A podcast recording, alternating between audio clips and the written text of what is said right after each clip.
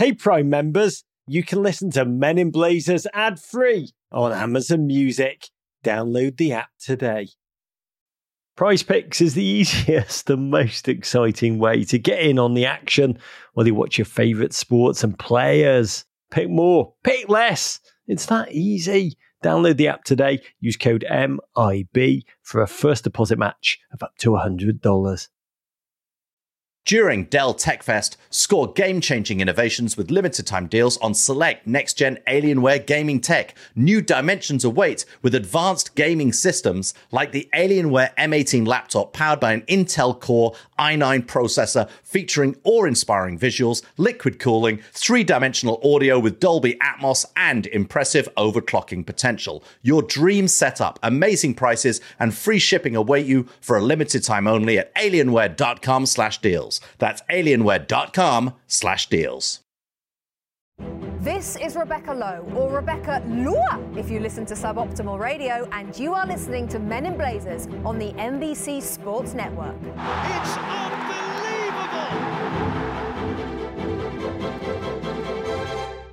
From the Embassy Row studios in the crap part of Bedford, New York, the crap part of West Hollywood, California, it's a Men in Blazers Spotify Green Room. Mate, it's been one of those days. It is our weekly Spotify Green Room, Rog, every Wednesday at 7 p.m. during the Premier League season. We'll be here to break down all the midweek narrative. For those of you GFOPs joining here on Green Room, Roger's like an elf making toys in the background. Start asking your questions in the chat right now, and we'll pull you up on stage later in the show to hear from you. For those of you listening to this on a delay, if you don't Green Room, do you even Martinelli? The only way to actually participate in the pod is to join us here on Green Room. Let's kick this off with a toast, Rogelio. God, it is so lovely to be with you all on such a awful, awful, awful day. Not, um, you know, Arsenal fans, not so terrible for you.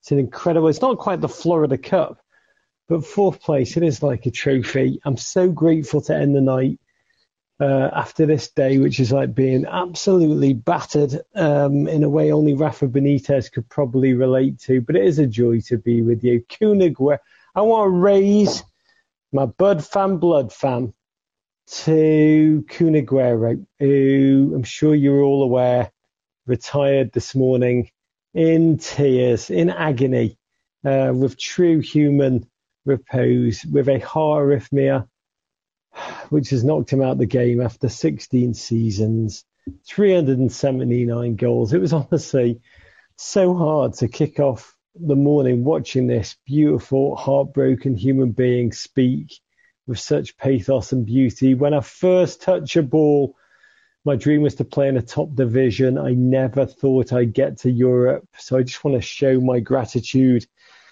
is what he said. But my God, I was just reminded of that period, 2008, when he arrived at Manchester City with Vincent Kompany, Zabs, David Silva, Aguero, the rest, even Millie. Millie was then about 42 uh, back in 2008. And they were all so profoundly transformative, not just for Manchester City, but bloody hell, if ever for Manchester City but for the Premier League that we watch and love. And got to respect when you hear that list: Sabs, Toure, Aguero, David Silva, Gareth Barry. Also, just the precision, the strategy of uh, of Manchester City compared that to Newcastle.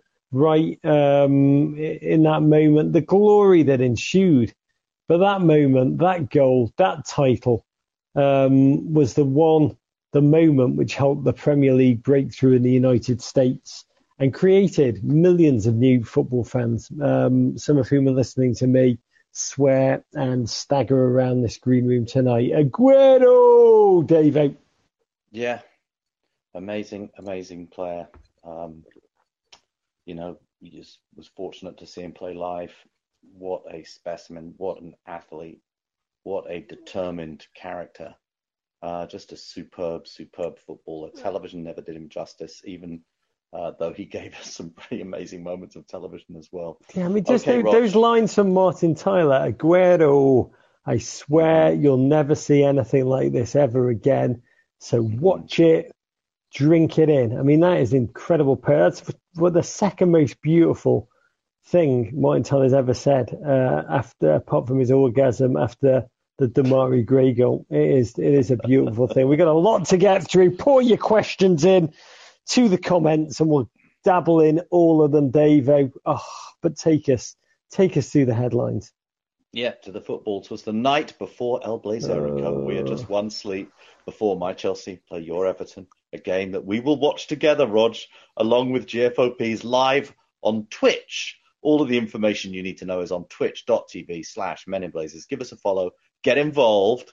Rog, I don't really need to ask you how are you feeling ahead of tomorrow's game. God, I mean, I can't remember. We talked about doing this Twitch thing ages and ages ago. Book the dates, they said. It's going to be great, they said. It's going to be El Blazerico. What could be better, they said. Oh, I just penciled it into my diary. And now we have lost seven out of the last 10 games. And I have to wake up tomorrow morning and live 90 minutes with you and with special guest Larry Nance. Oh, the great Samuel T. Herring from Future Islands, a, a, a blue and a blue, a Chelsea fan through and through and proper, proper Everton.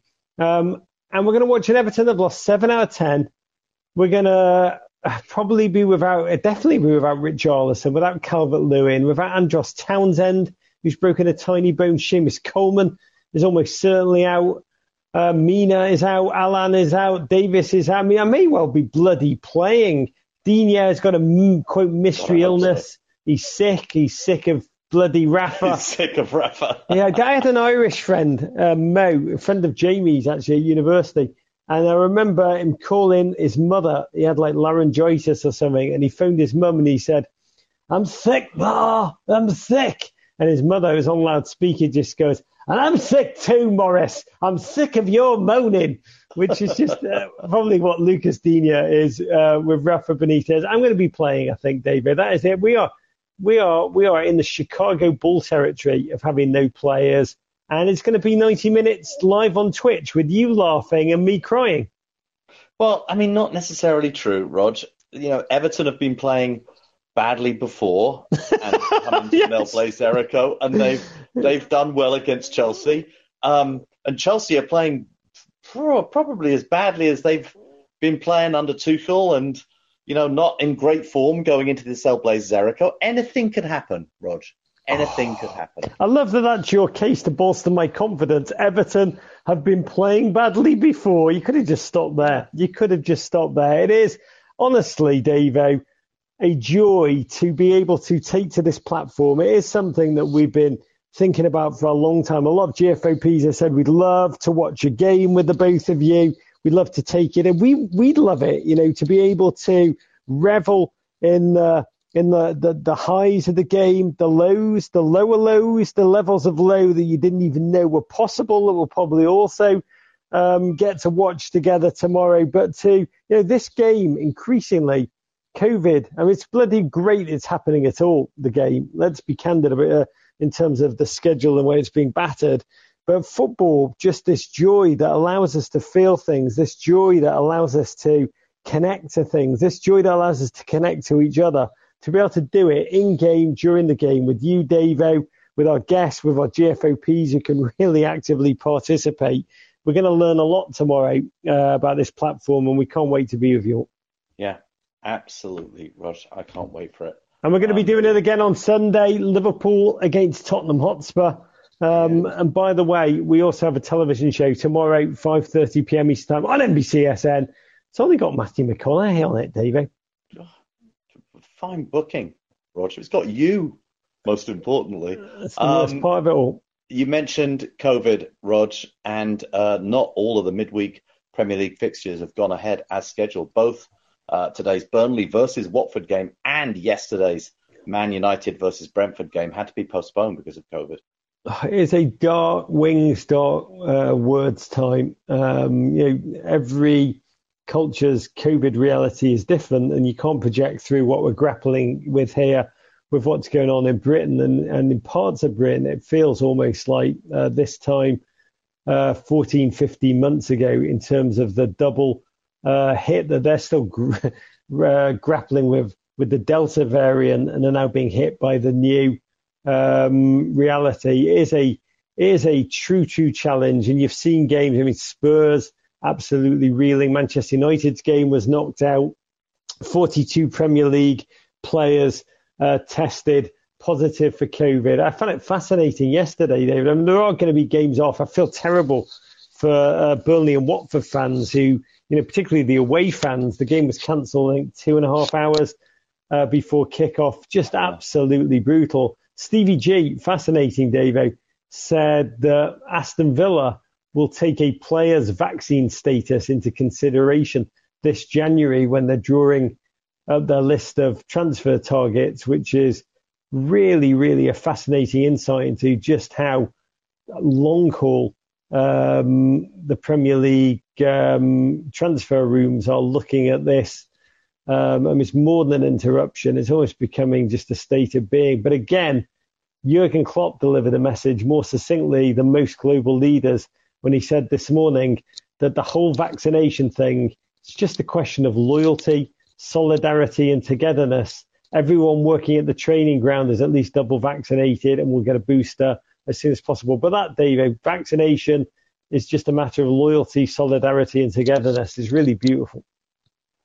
Yeah, Jurgen Klopp taken a uh, very public stand. Um, very few other managers in global football um, or global sport actually have done the same. Um, interesting to hear. Okay, as for the games that did go ahead, Rog, Oberlus Arsenal defeated David Moyes' West Ham 2 0 behind goals from Martinelli and Emile Smith Rowe today to leapfrog the Irons into fourth place. God, you know, huge, huge joy. And I'd love to hear um, uh, Arsenal fans amongst you in this green room how you're feeling. You know, particularly if you were Arteta out for reals earlier in the season, how you are feeling now. Fourth place. I mean, it isn't the Florida Cup. It's not a big, you know, trophy, but the fourth place trophy. Ross then? It's big. It's big, right? And they've got um, producer Jonah, big, big gunner, uh, uh, texted me the final score where on uh, NBC where it says underneath the place of the team, and it said Arsenal two, West Ham nil, and it said underneath Arsenal fourth place. He said it feels like a bloody trophy, Davo, and it was. It is amazing. West Ham centre back Blackhole violated by I think Arteta called him a proud and energetic Arsenal, this was an impressive win. Yes, a terrible red card call reduced West Ham to 10 men. Yes, Laka missed the resulting penalty. Ball don't lie. Arsenal's third straight penalty miss. But my God, Martinelli, that goal, Oberhu. Um, and you look at Arsenal now, their schedule, they run a three winnable games against Leeds, Norwich, Wolves, Beckons before Manchester City on New Year's Day. And you've got to ask yourself, how does a team, Dave, go from looking like they just heard about football when they played against Everton a week ago last Monday to turning in a performance like this. I just don't understand it. Well, yeah, they clearly don't like playing teams from Liverpool.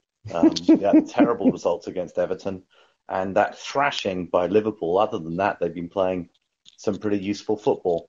I think they got a little fortunate today. I think they met West Ham at the right time. Um, with, as you said, their centre back crisis. I think the red card was a little fortunate, but you know, you've got to hand it to Arteta with all of that pressure on him, and it really was on him at the beginning of the season. You're not joking with the about the number of Arsenal fans uh, who were talking about Arteta out. Um, he's turned it around, and he's got that young team uh, playing very good football and a very different kind of football than we've seen um, from North London or from the red side of North London over the last few years. I feel for West Ham fans, and West Ham fans, if you are in this green room, I really do feel for you. Such a buoyant ebullience about your team and Moyes post game. Very honest, just with his size of squad, with the injuries they've had, particularly to the depleted centre back um, position, just almost a bridge too far. Honestly, like Moyes at Everton, when he got them going well, we would just lose one player after another, and it was like watching a wagon just lose wheel after wheel and lose its momentum. And it is absolutely agonising. Quick note for Arsenal fans, because you can't have it all beautiful. The ongoing Aubameyang saga, which makes these wins even more impressive. You know, the Arsenal captaincy, the spinal tap drummer of football position. Remember, Oba is the guy who replaced the guy uh, who had the captaincy stripped from him, Xhaka yeah. And uh, just now, lots of trying to work out what to do with this human being who's on huge wages, which are a massive complication. He won't take a pay cut. It's almost an Ozil situ at Rick Liebing a GFOP tweeted us. Question: To what degree do the Premier League scriptwriters, Davo, work directly with the Amazon All or Nothing production team? I'm showing they showed Amazon the season narrative for Arsenal before Amazon chose the Gunners. Yeah, I mean they had to pitch the idea. They had to pitch the season uh, to get it in, and they probably had to send story concepts, storyboards, uh, episode episode by episode plot lines uh, to sow the character arcs. Probably a few surprises, what they were going to do during sweeps periods. Um, Gunnosaurus love interest. yeah, exactly. I got, I got to say, there's certain actors I'm like, please don't show us a sex scene. Gunnosaurus would not be in that category. The only person who is in that category is obviously Roger Bennett. But it's fascinating. Unless he's recalled to face Leeds or Norwich in the next 12 days, there is the possibility Auba will not be available again until Gabon complete participation in, in the Africa Cup of Nations, which means essentially he's going to miss their next seven Premier League games. We may not see Auba starting in the field again until February. Wow. Okay, another midweek action. Rod Wolves beat Brighton 1 0. Ralph Hampton and Palace played to a 2 2 draw. And Ayew brother scored. Yeah, one of them. Both those games were this evening. And yesterday, Stevie G's Villa saw off Dean Smith, former Villa manager, of course, his Norwich side, uh, beat them 2 0. And in a result that felt like a real marker in the title race, Man City uh, beat Leeds United 7 0. Bielsa should have just hit under his bucket with this one, Roger. God, if Bielsa wasn't coaching Leeds, it could have been worse, is the honest truth. I mean, you look at these statistics 64% possession to 36%, 31 shots for City, 31 to 6. I mean, it was an absolute obliteration. So dominant. Even Jack Grealish scored, David. Got a little header. I think it was his mm. first ever headed goal uh, in the Premier League. But that kind of stomped down, that kind of stomped down. Someone in the Premier League has got to start looking at ways down the road to deal with this just just this deep, deep, I mean, if you watch the game, it was as close to watching a featherweight get in the way the ring with a a, a just a contending heavyweight. It was just a, such a mismatch, David. I don't know. I mean, you're a Chelsea fan, so I'm fascinated from your perspective in terms of just the balance of play. How you are you just like this is great? This is you know this is a golden era of just unbelievable football, or are you like down the road this is going to get not good? Um, you know, look, I think that that things have to go your way. I mean, you're right. It could have been the score could have been even higher, but things do have to go your way um, to win 7 0 in the Premier League, and your opposition have to play pretty badly to allow you to beat them that badly. Let's not forget this was a Leeds team who went up against Chelsea at the weekend and probably were unlucky not to beat them. Uh, you know, desperately unlucky not to get a draw. I might have beaten them in that game. So they're not like so far away from the big boys. Chelsea is certainly one of the big boys. You can't sort of plead poverty in their race against Man City. It does remind me. It does remind me when you were talking about it, though, Roger. It's a little like when Tiger was so dominant in golf, and they taught they they uh, they talked about tiger-proofing golf courses. You know, lengthening them out so that uh, Tiger's long drive wouldn't affect as much. But what they realized is immediately he could still drive it further, or if they put in a lot of rough, he could still hit it into the rough further and use a wedge out of it. You know, whatever changes they make, it feels like how are you going to stop the oil money and the petrodollars um, from really beating everybody else. It's going to be very hard. Not you, Newcastle United. No, no, definitely doesn't apply to Newcastle.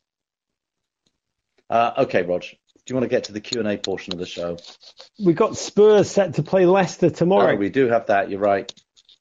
A lot of the news out of Tottenham this week. I find this truly sad, Dave. Involves I guess you call him former child star, Dele, who um, reports, same as David Ornstein, who reported it. Tottenham are willing to shift Dele surplus to requirements um, on loan. And he's still so young.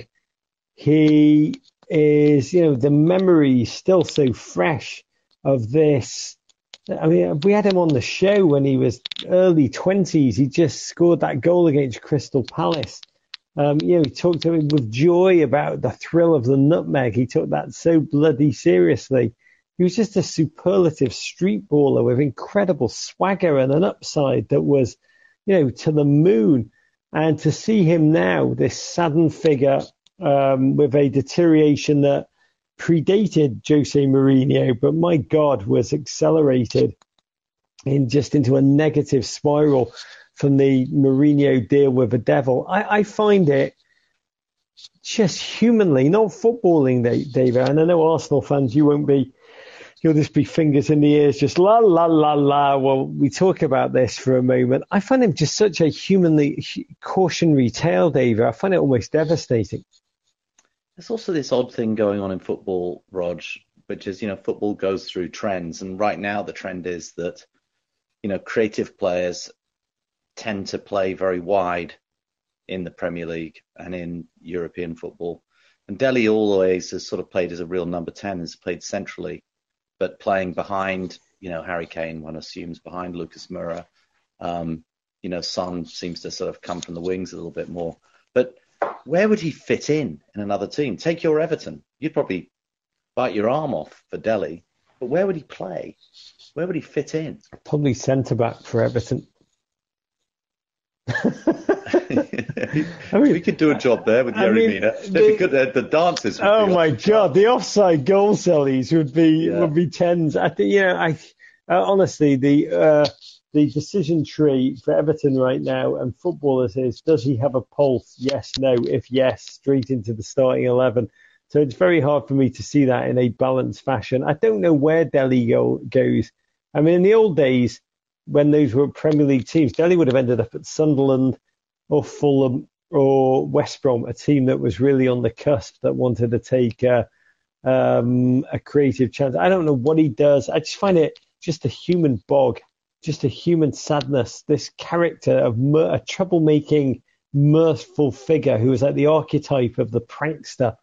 Just to see him absolutely humanly devastated and crapped upon, I find I find really I find soul crushing. So lift us up, Dave. Let's go into the Q and A. Less of us, less of Dele for the moment. Let's let Dele work on Dele. Let's let us work on the Q and A.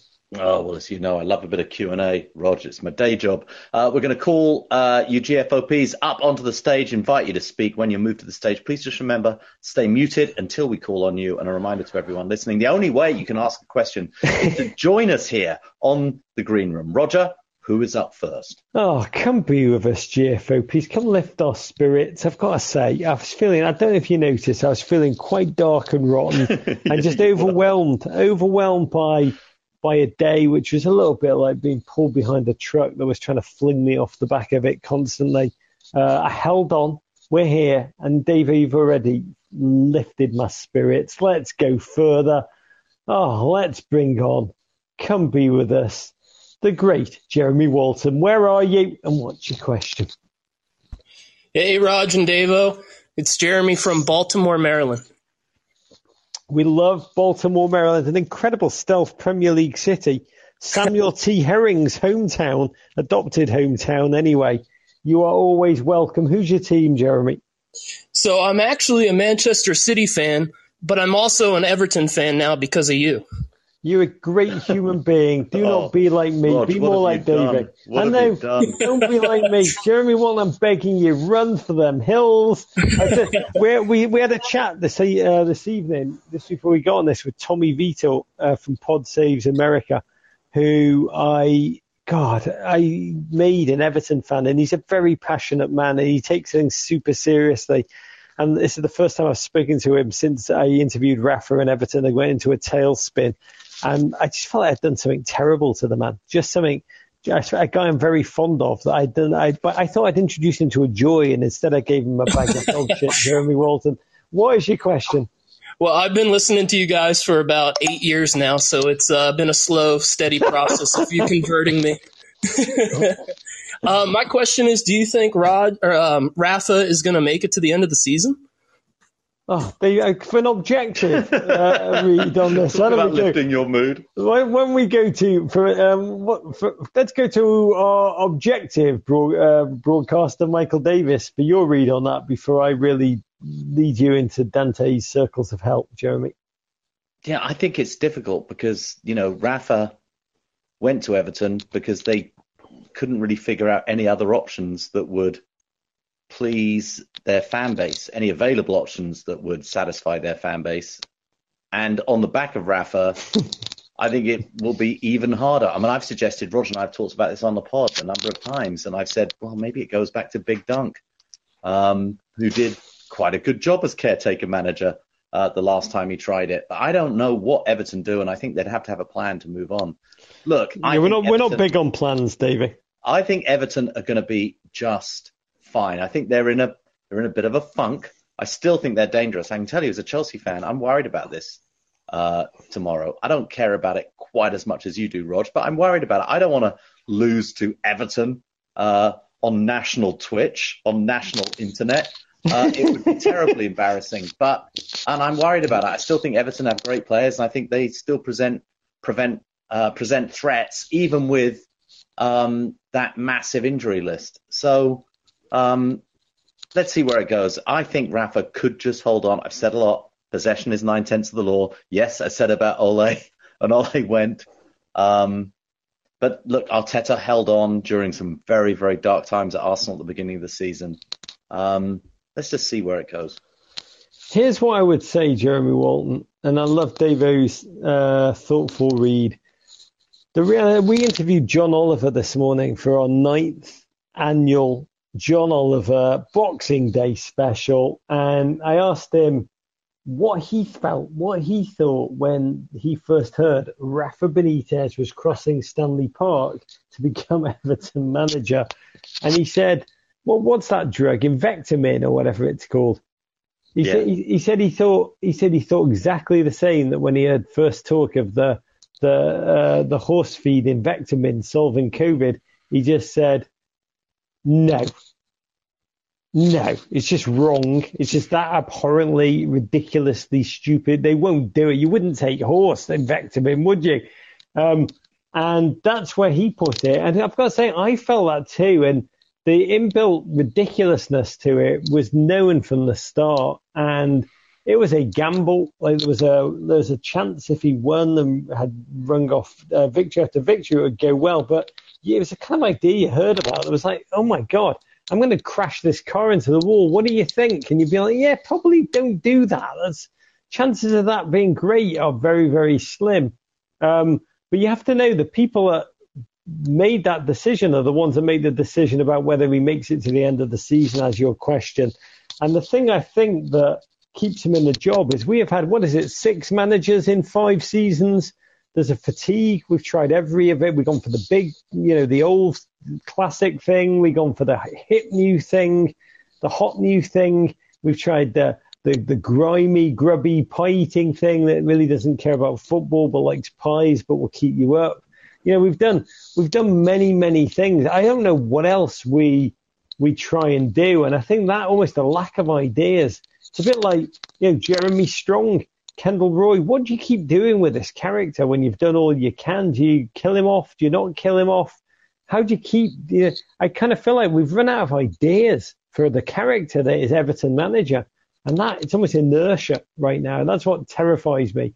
So in a healthy system, we would say no, he won't make it to the end of the season. But it's almost a horror that we realise we how unhealthy we are. He will make it to the end of the season, and once again, Bruce Arena brooding over the dark night, waiting for the bat signal to rise up from Everton um, that he can respond to to save democracy, to save to save the world, will not come. And I believe Rafa, for good or for bad, almost certainly for bad, will still be Everton manager come the Everton end of the season. God, that was much darker even than I imagined. Jeremy Walton, stay the course. It's a long game. We're in it for the long haul, Jeremy Walton. I didn't mean to bring you down. I'm sorry. God bless you. Madeline Hughes has just brought me up. She, in the chat, she says Salomon Rondon is on a goal streak. That's what she calls it, a goal streak. I love that. A goal. It's not even a one goal. It's just a goal streak. Chelsea should be worried. God bless you. Maybe Madeline. they should go out there with lacrosse sticks. Oh, oh that's what Bruce would do. He'd be like, guys, what, what did you say Bruce says, David? Cradle the ball. Cradle the ball. Cradle, cradle, cradle. Defenders, long sticks. Midfielders and forward, short sticks. Yeah, we mean all Get your helmets, sticks. get your pads. Guys, today's hitting practice. God love. It works. It works. It works. Let us bring up the great Glenn Dowling. Come be with us. What's your question? Where are you from? Glenn Dowling. I'm playing the Glenn Dowling jingle. Glenn Dowling is playing hard to get for us, David. Glenn, if you're there. Uh, Hello. Yeah. Glenn, I love your icon. What is that icon? War pigs.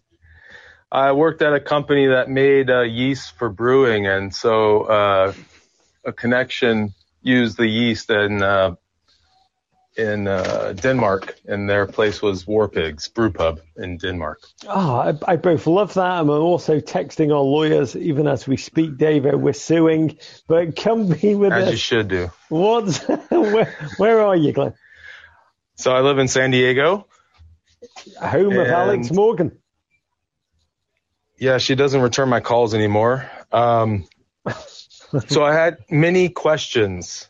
Uh, which question should I ask? The seventh one. We like the seventh one. Uh, the seventh one was a good one. I think it was Does the ball move past Jordan Pickford, or does Jordan Pickford move past the ball? sort of like a physics question. That's such a David really, question. That's a, that's a question about time and space and dimension. Yes. And dimension. Yeah. Uh, which is interesting. I mean, of course, it does both. Um, Jordan Pickford is very, very good at moving past the ball and the ball is very, very good at moving past Jordan Pickford. Um, a very different goalie in an Everton shirt. This isn't a national team jersey. That, of course, is also about time and space. Um, but I always feel bad after we've had a little Jordan Pickford session, Roger. I always feel bad because, you know, it's this Augustus Caesar stuff, right? He is just a phenomenal goalkeeper. He would not be you know, representing his country, playing for Everton Football Club, were he not absolutely incredible. He uh, is an athlete. He can dive. He has resilience. You see him making outstanding saves all season. So I always feel like we're a little bit unkind to him. Um, but there is something somewhat comical about him as a goalkeeper, um, just watching balls fly past him the whole time. You know, I um, I love Glenn Dowling. Can I ask you one favour? Can you put yourself on mute for a sec? Because we've we're just rocking with the jukebox that you're standing right. Oh yeah, yeah. Sorry. I love a Very good fancy. jukebox. I do All right, love muting. muting Glenn Dowling. You can come on any time. You beautiful hearing. I love your question. Does the ball move past Pickford, or does Pickford move past the ball? Because it's like the most zen question that I have ever um, thought about either a Zen question or the name of the next LC, uh, LCD Soundsystem album. Um, but the reality is, is it, I, I, when I try and think about that, it does bend my mind in every way. And I wonder whether you're hinting if um, if uh, Jordan Pickford is actually some kind of a a deep born again Buddha figure. I can imagine. I like to think of him waking up and saying to himself, each morning we are born again. What we do today is what matters most. And his job is not to keep out goals, but to utterly dispense um, karmic wisdom in every regard. And I adore that. I honestly think he's a fantastic goalkeeper. I think his distribution is amazing. I think that um, if I do often wonder if Jordan Pickford was at a bloody good team, how good could he be? And I think that you know with Everton, ultimately we our backline buckles so regularly, so often, and for a goalkeeper, you know the quality of shots that he's exposed to, the number of goals he lets in, it just builds, it undermines, it destroys a a, a human being's confidence. We had him on the show last uh, year, and I was struck by his psychological honesty, and it's a side of the game that he's really working on. It actually made me speaking to him, spending time with him made me laugh less and admire him more. The tenacity, the fortitude, the perseverance that he shows. Tottenham are often in for Jordan Pickford. Um, and I do, I think ultimately he's a human being I would love. You know, the grafting, that's how he talks about his game. The grafting, I put in the graft. And I'd love that graft. He, he is a human being, Glenn Dowling that deserves his reward. And uh, it's one of those players that I honestly think could be so much happier.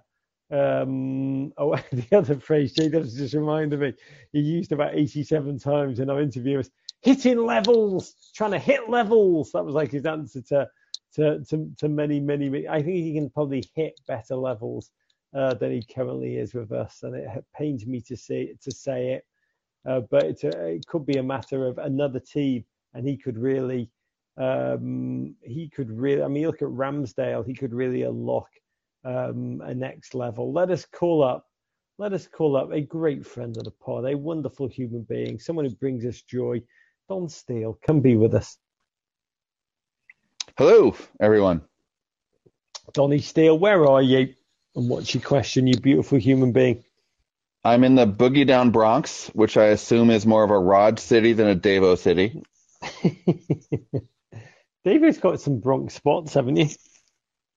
I think I probably, I don't know, I hang out with quite a lot of people from the Bronx because my girlfriend's family are from up there. Um, well, next time I, you're up, come some hello at, at the uh, at the Glorious Yacht Club. We'll love to have you. Oh well, the yacht club sounds peak Davo. that's that's peak Davo. I actually thought about this. I actually did a little math on this, and I I'm I think that Davo cities are Formula One cities, and Rod cities are NASCAR cities. That's my kind of working premise right now. Oh my god, that is um that is a uh. P, that is a PhD. Um, that is a Rogers PhD. NASCAR, Martinsville, Virginia. Yeah, yeah. would be great in these places, Roger. You love Martinsville, Virginia. but honestly, bite your arm off to go to Martinsville, Virginia, David. Go Dave, on. you could Dave, you could be in Abu Dhabi and just like doing it up and whatever. Oh my um, god, do I get Talladega? Yeah, absolutely, hundred percent. Oh mate, I don't need to know anymore. I'm hundred percent in. But Las Vegas is the is the one in question, I think. I think Roger's a little bit more IndyCar. He's a little bit more IndyCar. He, I, he likes those cities. Just to be clear, I'm not. I'm not really that into cars. Roger, this isn't about. You don't need to be in cars. It's not about cars. It's about food, cars. food, and, and stuff like that. I, um, I also want to make it clear. Benny is a big NASCAR fan. so, um, I had a uh, one of those like uh, Instagram and Facebook memories from about a couple days ago and it was from eight years ago when it was the Men in Blazers Panto, which was the first time I met the glorious, the glorious Jason Kennedy. As we all, it was one of the greatest people of all time. May his memory and, be a blessing. And my, I don't really have a question for you, but I would like to ex- you guys to explain to the Men in Blazers universe who what a, what a Panto is and why in 1978 seeing Rod Hull and Emu do a Panto was like the greatest thing ever. So anyway, I love you guys. Thank you so much. I wish you the happiest of holidays. I miss you. I hope you like my new icon because the only reason I come in green room is for you guys. And uh, I will talk to you soon. Donny Steele, you're a beautiful human being. We do wish you and all Steele's. Donny Steele's son played football um, with my second son. Uh, he was already a long-time GFOP, and it gave me great joy. It always gives me great joy to watch my kids play sports, but to stand by Donny Steele and to be able to shoot the crap and watch both of our kids play sports was a, something I miss terribly. But David, what is a panto? And, and why do I mean, we? Did you, you grow you, up? Did you grow up going to pantos? Of course I did. I mean, they're yeah. they're they're they're a very English tradition that doesn't translate through to. But when we did our first live show, it was actually Dave's idea. Um, and he's going to explain what a panto is now. But he's like, let's call it the Men in, let's call it the Men in Blazers panto. We're like, cool, we'll do it. I don't even remember that. I, when Don was talking, I, I, was thinking, what on earth is he talking about? The, and you just reminded the me. The only reason I know, the only reason I know, God bless, is because I was home in England two weeks ago, and my dad over his desk has uh, has a photo. My dad has a massive photo of uh, himself and my youngest Oz, uh, first game of football away at Stoke City on a snowy, freezing day. And he has a second photo of my daughter Zion's first game of football, which I've talked a lot about, as Everton 4 Manchester United nil. Uh, just all my kids and my dad going bonkers in the stands. And in between Davo, he has the poster. It was a great poster for the first Men in Blazers ever panto, and it says underneath an annual tradition. Of course, we've never done it again. Uh, it's a but good it, idea. I mean, because it was idea? leading up to Christmas. Yeah. It was on December, uh, whatever, 11th, 12th, something like that. and it was uh, leading up to Christmas. And that's what happens in England, all, all over Britain, actually. You, um, you know, rep theatres all around the country put on pantos. They get sort of B, maybe more like C or D celebrities to go uh, to, to, to appear in them. And they put on these awful, awful Christmas plays where uh, where the bad guy's always he's behind you, he's behind you. Just so many bad jokes and terrible references. It's like fairy tales. It's like there's there's four or five of them. It's like Aladdin could be one, or yeah, I don't know what others are. It's always Maybe Aladdin. Sleeping Beauty was one. Aladdin is definitely. And it would essentially be the American equivalent would be booking like minor stars from daytime soap opera. There's always some there's someone above the line, like a famous person. Like so, who would so like someone like who would- who would be in one in from an American perspective? David would be the above the line talent, just to be like Ricky Ricky Oh, it- Lake it- or something. Yeah, or it would be like one of you know an, an early Bachelor, or, Yes! uh, or or Survivor contestant is what would happen in in in our form. Of, Billy Z- Billy Zane would be massive in pantos if there was an American tradition, and then the rest is just filling out the cast with like with people who are like in here it would be the equivalent of like Puck from the real world. He'd still be going in the pantos, Oh, and they all have they, yeah massive. They all have different roles, and um and and essentially it's something grandparents take their kids to. Right, it's a multi generational experience. Yeah, it is. It's a multi generational experience. There's always always ruined by some heckler in the audience who's been overserved. um, but yeah, terrible acting, terrible production. Uh, it's always a disorganized mess. It's not like in the Um, Men in Blazers live show, is it? No, nothing like it. nothing like the professionalism of one of our live shows. This is, by the way, it was a perfect thing. Why have we never done a panto? Thanks for the thanks for the reminder. We'll do that again. That's more Team Davo Men in Blazers than it is Team Yeah. Rog. Oh my But I like, I love the idea of another panto. I mean, it's very wonderful. If we did a panto, we could, we would probably just um, for 90 minutes on stage relive um, Sean Dyche's fight with Jurgen Klopp or Arsene Wenger's tie fight with um, with Jose Mourinho. That would be the pantomime story that we would that we would live out. Don Steele, it's a beautiful memory. I want to be clear. We did the panto at Joe's Pub in New York City. We had no idea anyone was listening to the podcast when we started to do this thing. And to have them sell out, was the second live show we'd ever done, was so thrilling to commune with Men in Blazers listeners was utterly thrilling. And now to be on the eve of, of moving into Twitch and doing it for reals on the regs is is really um, is really joyous. Is uh, that that that's what I would say. So I'm so bloody grateful uh, in every regard for that memory. What was the first live show we ever did? Um, it was the Golden Blazer. Bob Ley is the Night of a Thousand Stars was the first one. Bob We Lee. that before Joe's Pub. Yeah, no, no, it was at Joe's Pub. That was the we we were so blown away by Joe's Pub, which we did in like September, I think, that we did it Uh, again. Then, do we then book the panto? Yeah, so the first one we ever did, this is now such deep cuts for old school OG GFOPs. Um, we did Night of a Thousand Stars, which was um, Bob Ley. Uh, we gave him the first Golden Blazer. It was a sequined affair we brought off Amazon for twenty nine ninety nine. We had we had Lexi Lalas played the guitar and sang. Um, and we had that person who was working on your show, um, Gone, Gone Wild, Crowd Gone Wild, the, the great person who was one of the talent uh, from Sky Sports. What's it, Georgie? Oh yeah, Georgie. Yeah, who, um, who told a hilarious story about a Chelsea midfielder who'd had a brother kidnapped, and uh, so she had him on Sky Sports News, and he like pretended to cry, but begging the the kidnappers to let him free. And then during the commercial break, just turned around to her and said, "Do you want to go on a date?" so I remember that one.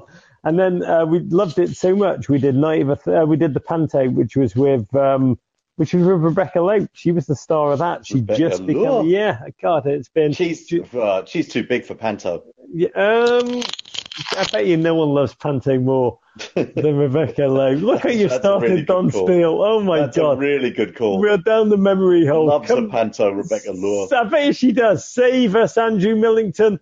Come be with us. Come be with us. What is your question? Hey guys, uh, my question is, Did you just open Can- your garden shed, Andrew Millington? uh, allegedly, That was a very dramatic Yes. entry, and I love it. Remind the audience where you're from, you beautiful human being, and then let's dive in.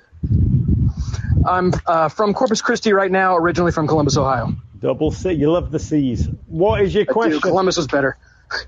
Um, my question is, could David Moyes do with this Everton what he did with West Ham? Like, aside from signing that Valium filled tree that is Salomon Rondon, could he do this with Townsend, with Gray, with this squad as is?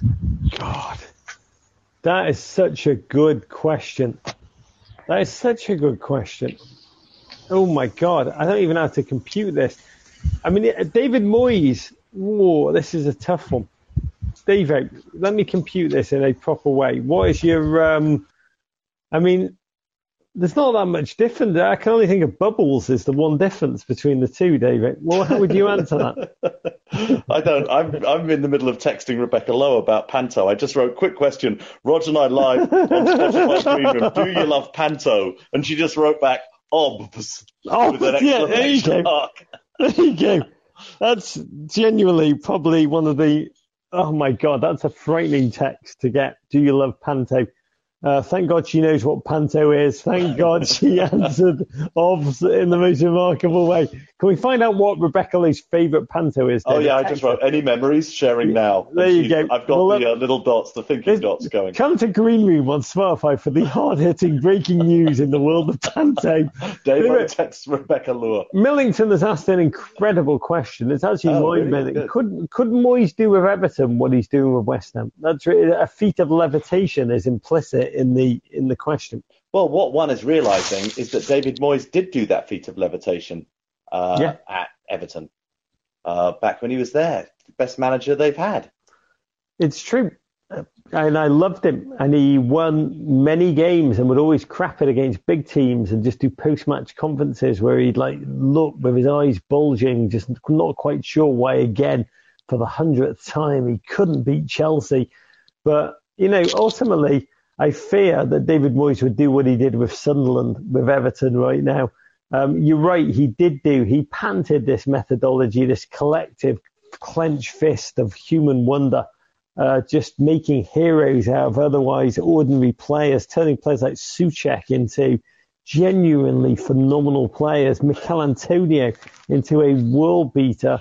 Um, but you know, ultimately, I think with corpses like Salomon Rondon, you kind of get what you get, and I'm not sure if any human being, um, unless they were a necromancer, could do could do much more. Right now, I think you can tell it's about my mindset. It's not really about Moyes or Everton or whatever.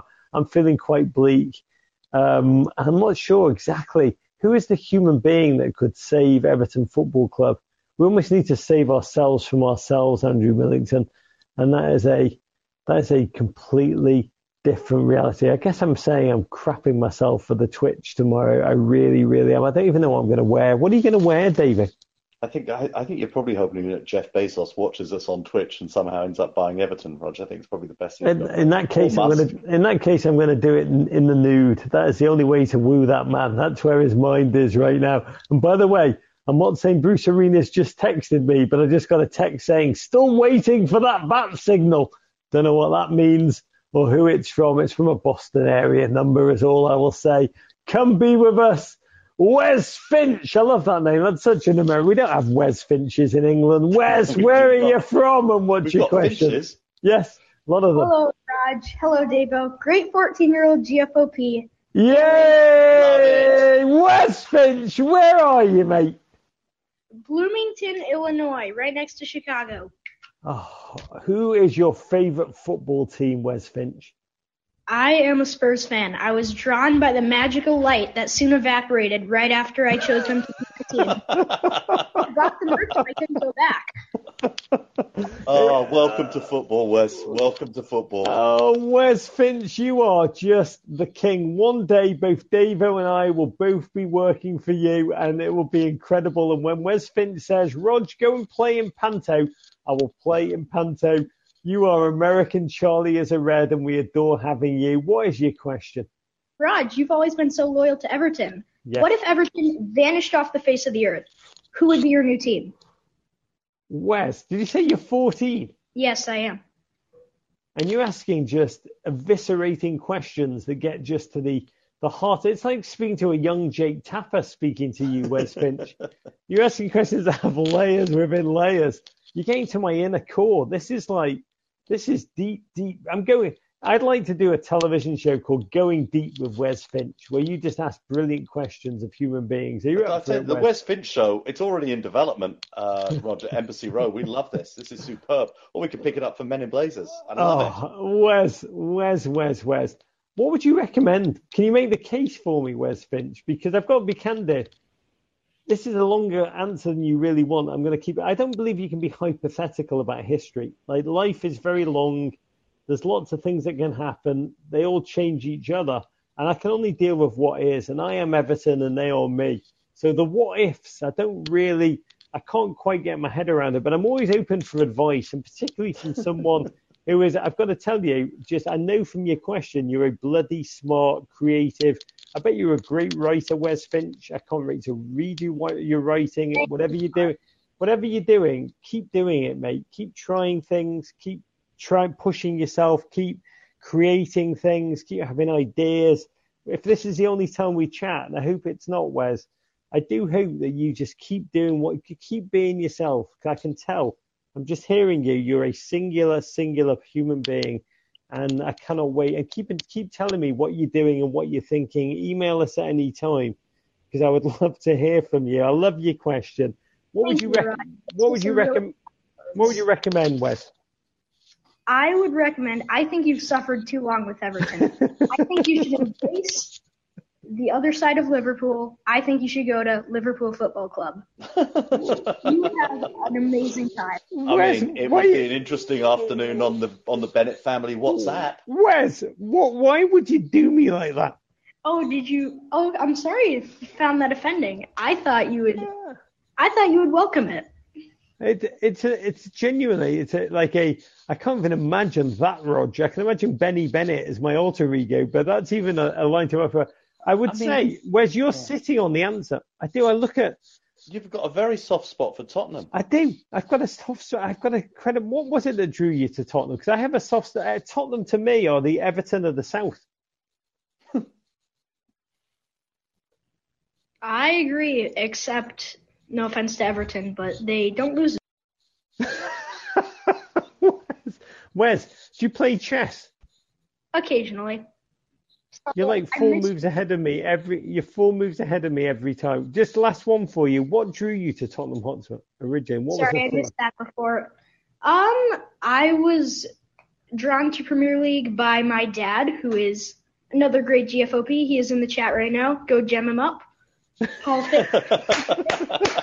Um, I, I was watching Premier League when I think I started about three years ago. I wasn't a particular fan of any team. And then I saw Spurs and I saw Harry Kane, and I think he was just the right person. He was so English. And I know, Raj, you as an Englishman, I read your book, by the way, idolizes Americans, and I think America secretly has, they're secretly fond of English people. So There's a I lot. think- there are a lot of Anglophiles, Wes. There are a lot. All I can say is, follow your dreams. Whatever you dream, take them seriously. Whatever you're passionate about in life, Wes, follow it absolutely and completely, and keep in touch. Keep to. My favorite thing that's happened to me today, and a lot of crazy stuff has happened. It's been quite overwhelming. Is uh, is Wes Finch saying, "Gem him up." I love that. Dave. Gem him up. I think. Oh, Um, look.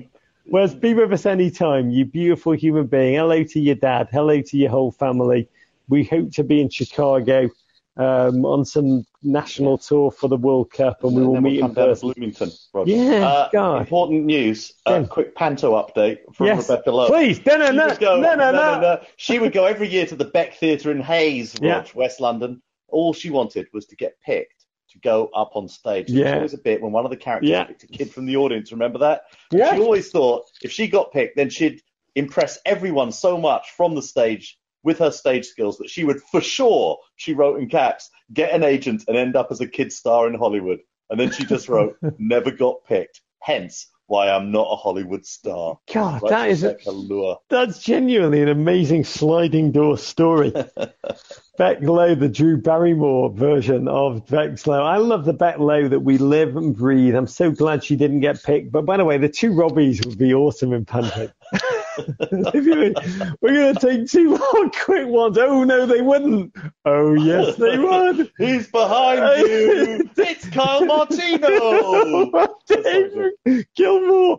We're going to take this too quickly. Dave, before this deteriorates, David Gilmore can be with us. What hi, hi, gents. This is David Gilmore from Brooklyn, and I feel like I'm at the Cavern, and the Beatles have just left, and my band, Fat Jimmy and the Rhythm Pigs, are due to take the stage after Mr. Wes here. Uh, yeah, let's hear it for Wes again. Oh my God, my dad is just genuinely one of the great, great moments in Spotify So- history. Yeah, a lovely, lovely uh, boy, um, and I'd say a young man. So, Mike, I have two quick questions.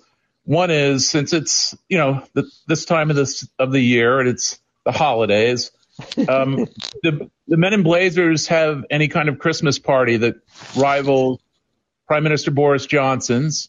And my second question is, Oh my God. my second question is, this is for Davo. Um, with the January transfer window coming, are we going to see Pulisic move to a team where he can get more than um, mini sub minutes? Well, I'll take the uh, second part of the question first, uh, Rog. We spoke about this with John Oliver uh, this morning. I mean, the problem is, is where does where does Christian go? Where he's at a good enough team where he gets guaranteed minutes. Guaranteed minutes just don't happen at good teams anymore. Um, so it's tough.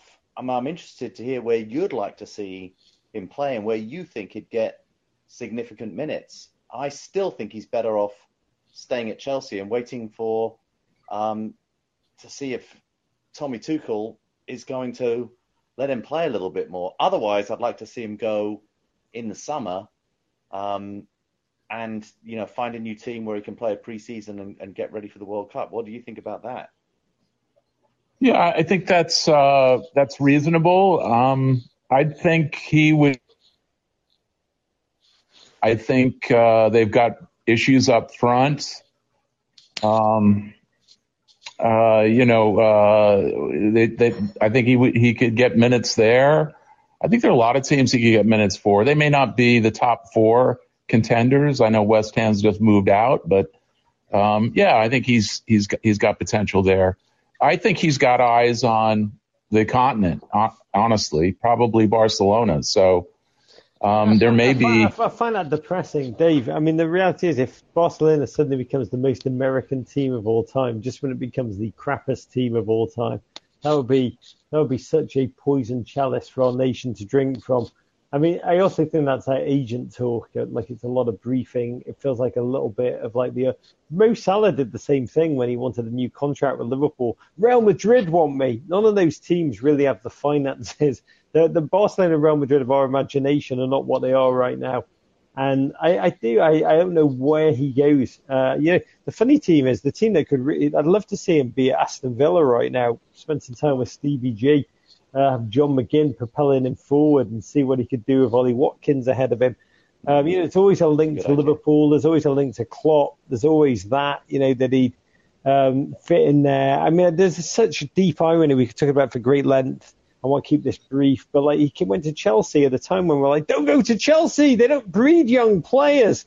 And then he got bombarded by competition from young players by this new Chelsea, and he proved himself over and over and over. And there's just something, there's just a moment where a player's just like, okay, I'm kind of done. I've proven myself so many times, but I'm still having to prove myself again. Um, and I do. I think the next move is critical for him. It's critical for the United States program. He's a deeply competitive human being. Not coming off the bench right now is is must be killing him. And I just wish him at this dark time, you know, Christmas time when he wants to be joyous and happy.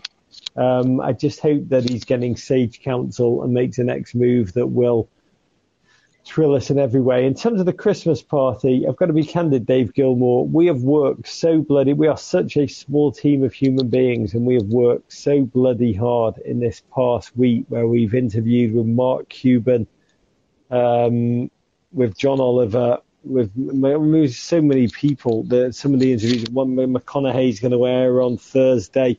We are so shattered that the most joyous party that we can uh, we can have is just taking a pause and a brief break, and uh, and then in Stevie G's immortal words, we will reload and we will go again. I mean, it's a great group of human beings, a joyous group of human beings. We're with each other all the bloody time. We lift each other unbelievably. Um, but I will say, having five days break is is the party that I think all of our staff really want and cry out for right now. We wish you joy, Dave Gilmore. Be well, be strong. And we enter the last question of the day from the great Jerome Nelson. Come unload on us. Tell us where you are, Jerome, um, and then let's rock it. It's Jerome Nelson using my mic, my original mic. Come on, Jerome. I'm going to gem you up while you're speaking. Jerome Nelson. Jerome Nelson looks like he's doing some woodworking in his icon, so I've got a feeling he may have his. I'm a bit worried he's got he's got some something caught in a vice. Jerome. Jerome's question, I do know what it is. So if Jerome cannot ask it, he's put himself on mute. He's got Oh, he's himself off off mute. He's got himself some gems. Everyone on here, give him some gems. I think he's playing for gems. Jerome is getting gemmed up, man. He's just got four gems, probably from Wes. Wes is just flinging gems in his Oh, general direction. in the chat, it says he's talking. Um, Oh, so uh, he's talking. We can't hear you. Everyone's shouting Jerome. I'm enjoying the chat. Jerome says someone exclamation mark. Glenn Dowling, you beautiful man. Jeremy One wants to say we can't hear you, bud. Uh, now they're trying to troubleshoot it. Turn your Bluetooth off, says somebody. Um, people are just throwing gems. Gems are not magical problem. They don't. Gems don't solve real life problems. Oh, what? Um, here's the story. Um, this is how we troubleshoot it, says J Dubs. We shoot them in the comments. This is great. Here's this question. Jerome Nelson, imagine I'm using a different voice, Jerome. I know this is agony. Just be just be a um, what's it called where someone puts their hand up someone else's back and talks? A a ventriloquist. ventriloquism. Yeah, my brain's I didn't know totally where you were going with that. I know. That's why I said it. I knew your mind would go to something dark, and I don't want to know what that is, David. But his question is, who's the Tom Wambsgans of the Premier League? God, that's a good question. Tom Wambsgans. We can't do spoilers in this, so I'm not gonna go too deep on this. I'd say. I think you need to work backwards. I can tell you, the actor who plays Tom Wambsgans is not a big football fan. Um, I'm just playing for time to give Davo's brain. Um, I mean, the Uh, first person that came to my mind was Ralph Hasenhüttl. Because I don't think it's a player. I don't think it's a player. You don't. What about a Someone who- team? I think it's a team, isn't it? You want to know, like, who's a, team. who is the former voice of Harrods? So who is the who is who is the Tom Wambsgan? Someone who's so crapped upon, taken as just an extra, overlook. I'm describing Everton, aren't I? I mean, essentially, Man City is so shiv that whoever they're playing is Tom Wambsgans on a weekly, weekly basis. Jerome Nelson. That's how I would answer that. Jerome, I miss you. We don't know who you are. We don't know where you are. These are mysteries that will be solved in future green rooms. I don't know what you're doing in your icon. You look like you're woodworking. Please uh, email us. Tell us what you are doing. Such a fascinating composition. You're like a 1950s human being who's planning suburban conurbations across America. The future is bright with Jerome Nelson. God bless you. Oh, you in Denver, Colorado. J Dubs knows the facts. You know, the town that Lindsey Horan built. Come be with us, David. Take us out of here so that I can fall over uh, and and just do do the best. A 1950s human being. That's you. You are Jerome Nelson. I love you. David, can you get us out of this? Because this is an agony for everyone listening at this point. Wes, Yep. you. That is it for this Spotify Green Room. A quick reminder that we will be on Twitch tomorrow, live watching El Blaze Erico GFOPs. You can follow us. Just go to twitch.tv slash Men in Blazers. Mm-hmm. All of the information you need to know is right there on the page. Come and watch a grown man cry. After El Blaze Erico. I won't be crying, Rog. We'll be on TV with none other than Matthew McConaughey. Do not miss that. It's amazing. That's tomorrow, 5:30 p.m. on NBCSN after Trust. Mecum Auto Auctions. To bring Uh, us home. By the way, I do need to say I said I don't like cars. I do like Mecum Auto Auctions. Yeah, You don't like racing, but you like know. auctions. I'm not saying I got a text from the person that owns NBCSN, but I need to say I love Mecum Auto Auctions. And also, this is a text It's for you, Christian shutting it down in Pulisic. They are. what Mecum Auto Auctions or NBCSN? Mecum Auto Auctions will never die, but NBCSN is going. Mecum Auto Auctions will live forever. Also, I got a just got a text uh, for Christian Pulisic. If you're listening, it's from that six one seven number that's sending out the bat single. I don't know who's sending these texts, but it says Christian. There's always a place for you at Revs. I don't know what that means. I'm going to raise this glass of Jägermeister. Oh, this bottle of human emotion. It's not a glass anymore. It's a bottle and I'll just say, today my heart filled with joy when the NFL, Davo, paired each of its um, teams with international markets so that they could really deepen their emotional connection. And do you know where the Chicago Bears um, market is? No, not Liverpool. It's England, mate. England, Oh, Britain, United Kingdom. We do all of those. And I'll just say, it thrilled me that news because when I was a teenager, when I was Wes's age actually, um, the Chicago Bears Super Bowl run changed my life. As a kid in Liverpool, it made me dream Wes, I'm speaking to you. And I do believe that when the Chicago Bears win the Super Bowl next season, um, that glory will do the same now for thousands and thousands of kids across Britain courage. I've pity whoever got the Detroit Lions, by the way. Okay, Roger Venderpunkt. War pig! Was that a Rabona? I like microphones at work. Bulls win. Bulls win. Take that, Gloria. Actually, Bulls lose. to Tweed. Abrigado, rock on, mate. To Wes. Oh, Kung Fu Fine America. Love you, Davo. Love you, Rog.